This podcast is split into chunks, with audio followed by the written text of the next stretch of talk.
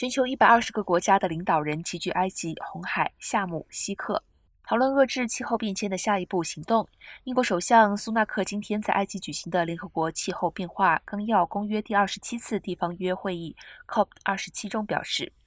气候与能源安全问题息息相关，而全球领导人必须加快采取行动，因应气候变迁带来的影响。俄罗斯总统普京在乌克兰发动战争，使全球能源价格攀升，但这不是放慢气候变迁应对脚步的借口，而是应该加速行动的原因。德国总理肖兹表示，